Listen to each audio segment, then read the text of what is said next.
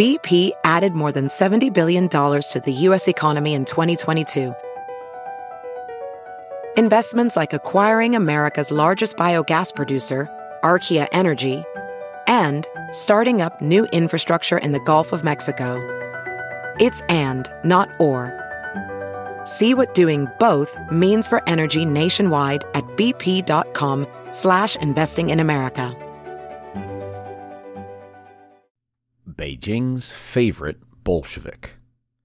In this excerpt from Destination Peking, abridged and lightly edited for the China Project, author Paul French introduces us to Lev Karakhan, a Bolshevik whose work, as the Soviet Union's first ambassador to China, earned him the trust of the early Chinese Republic's most powerful leaders. Written by Paul French, published in the China Project. Read to you by Cliff Larsen. Lev Mikhailovich Karakhan's Bolshevik credentials were impeccable. His style, invariably knee high leather boots, a Tolstoyan peasant smock, pince nez, and de rigueur goatee, characterized early 1920s Moscow. A true revolutionary celebrity, often photographed with his lover, the beautiful lead ballerina of Kirov, Marina Semyonova, the Italian journalist Curzio Malaparte wrote that Karakhan was the handsomest man in the Soviet Union. Born in Tbilisi, Georgia, to an Armenian family in 1889, Karakhan's ascendancy was swift. By 1917, he was a full member of the Bolsheviks' Revolutionary Military Council and close to Leon Trotsky. Between 1918 and 1920, he was appointed Deputy People's Commissar for Foreign Affairs with special interest in China. Nowadays, not many people remember the Karakhan Manifesto, but in July 1919 it was an important document that rather upset the apple cart of the great powers and their spheres of influence in China. Karakhan formally announced that the new Bolshevik state was relinquishing most of its unequal treaty rights in China, formerly held by Imperial Russia.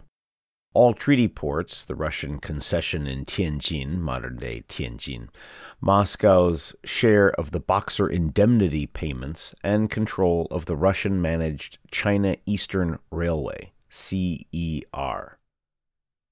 Karakhan's manifesto was unsurprisingly extremely popular, with many younger Chinese urbanites feeling empowered after the May 4th demonstrations. It was a propaganda coup for the new Soviet Union, and Karakhan knew that such a move would not only improve Bolshevik Chinese relations, but would hopefully make Marxism and Leninism a more attractive ideology in China, bolstering the emerging domestic communist movement. This analysis perhaps paints Karakhan's move too cynically. It was also, he believed, the right thing for the new Soviet state to do. Karakhan hoped the manifesto would provide a solid Sino Russian bulwark against Japanese incursion towards Russian borders, Mongolia, and even farther west into contested Xinjiang, which suffered from religious inspired independence movements and British great game shenanigans. However, six months later, Karakhan took back several of the pledges in his manifesto. Primarily, he renounced the inclusion of the China Eastern Railway. Russian rights over the railway were reaffirmed. Similarly, with Boxer indemnity monies. Karakhan insisted Russia would oversee the continuing payments rather than just scrap them. Despite this climb down on the original 1919 manifesto, the general Chinese public opinion of the new Bolshevik state, Marxism, if not always Leninism, and Lev Karakhan himself remained overwhelmingly positive, if perhaps not absolute. So naturally, there was a lot of interest in China when, in 1923, it was announced that Karakhan was himself coming to Beijing as the first Soviet ambassador to China. China Bolsheviks. In April 1923, China was split. While sending Karakhan to Beijing, the Soviet Union had also decided to politically assist Sun Yat sen, Sun Zhongshan, who had formed a rival southern government in Guangzhou. The Soviets had skillfully, though a little precariously, made friends and were influencing both sides. Moscow sent a team of military men to help train an army in Guangdong province. In June, five Soviet officers arrived in Beijing for language training, while a veteran Bolshevik, Mikhail Grusenberg, soon known to all in China by the alias Borodin, was dispatched to China as the Soviets' principal advisor to Sun Yat sen.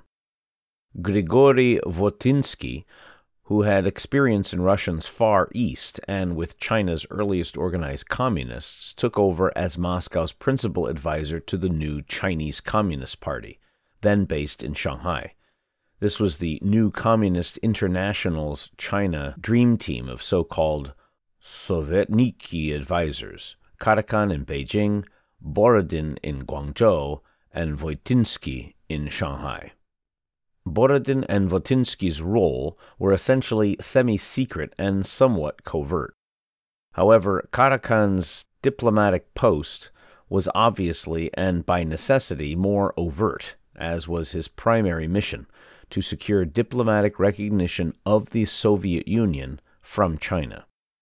In September 1923, Karakhan was waved off with full Bolshevik pomp as he took the Trans Siberian Express into China before transferring to the contentious China Eastern Railway, passing through Harbin, Changchun, and Shenyang before arriving in Beijing.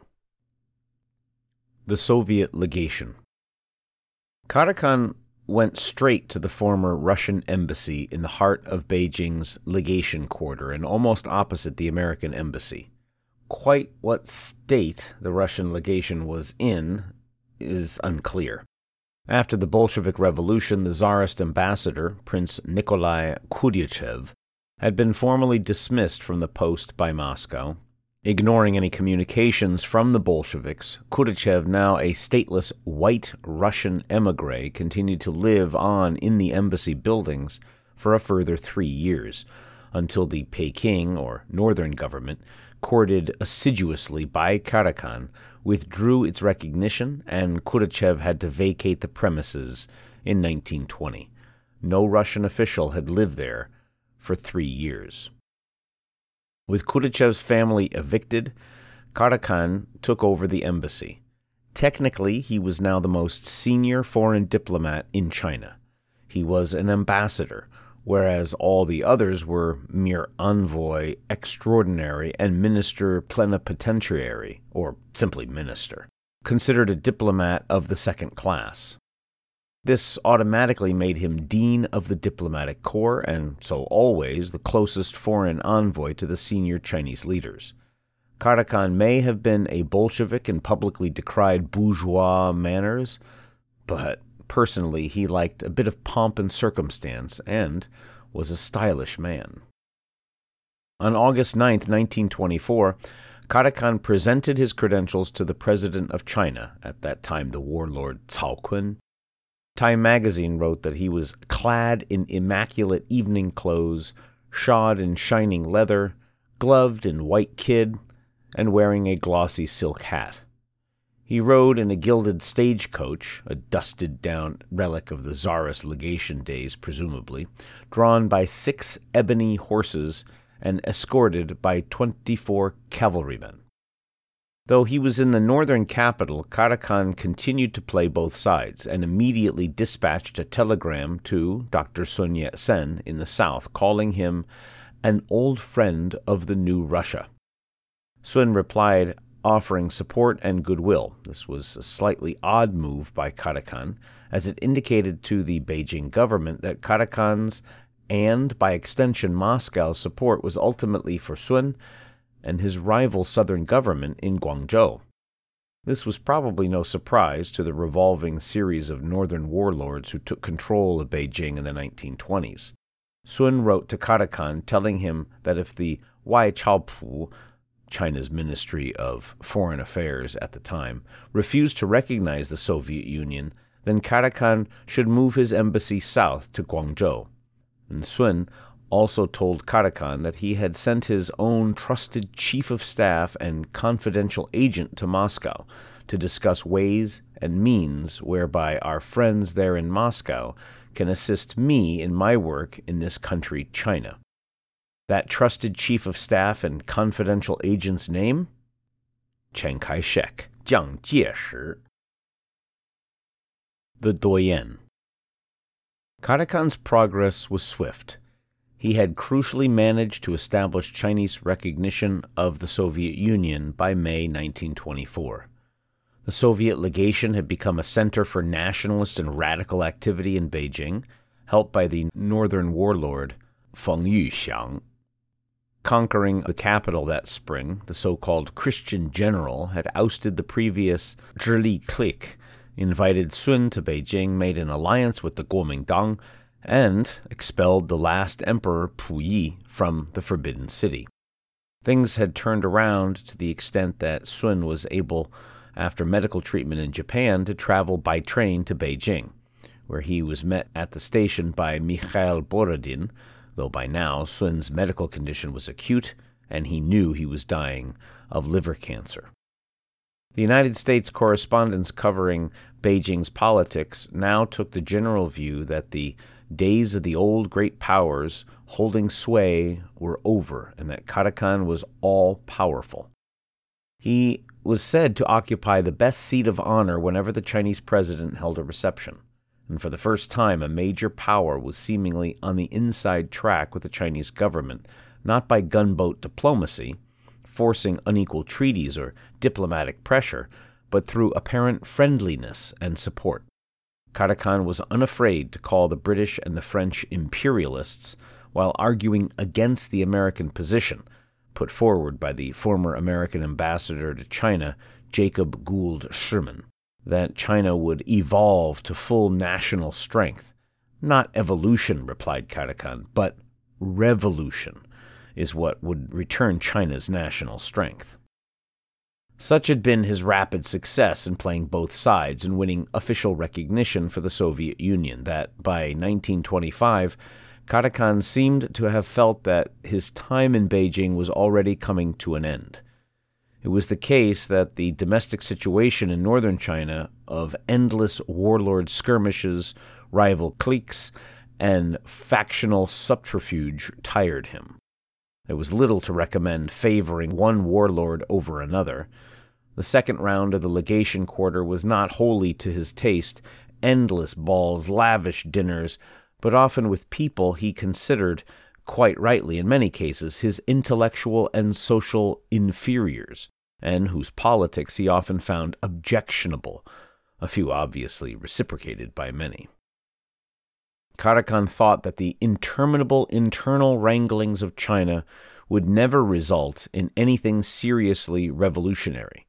In 1925, he spoke with Paul Blanshard of The Nation. Karakhan told him that China was the rear guard engagement in the international worker struggle. Sun Yat sen died in the Rockefeller funded Peking Union Medical College just off Wangfujing on March 12, 1925. He was just 58 years old. Karakhan immediately ordered the red flag to be flown at half mast over the Soviet embassy. He also ordered a specially made coffin from Moscow, identical to the one Lenin had been laid to rest in barely a year before. Sun Yat sen's funeral procession through the streets of Beijing was held on March 19th. Karakhan occupied the prominent place of the chief mourner. The Black Prince Lev Karakhan returned home to Moscow in August 1925 the way he had come originally, heading up through Manchuria on the China Eastern Railway and then back across the vast haul of Siberia on the Trans Siberian Express.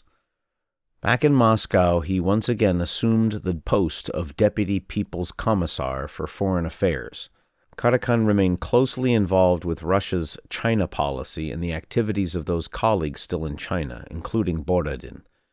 Since Sun's death in April 1924, Chiang Kai shek was now the major figure on the right of the Kuomintang, though still in competition with his major rival on the left, Wang Jingwei. Eventually, Karakhan and Borodin decided that Jiang could be handled.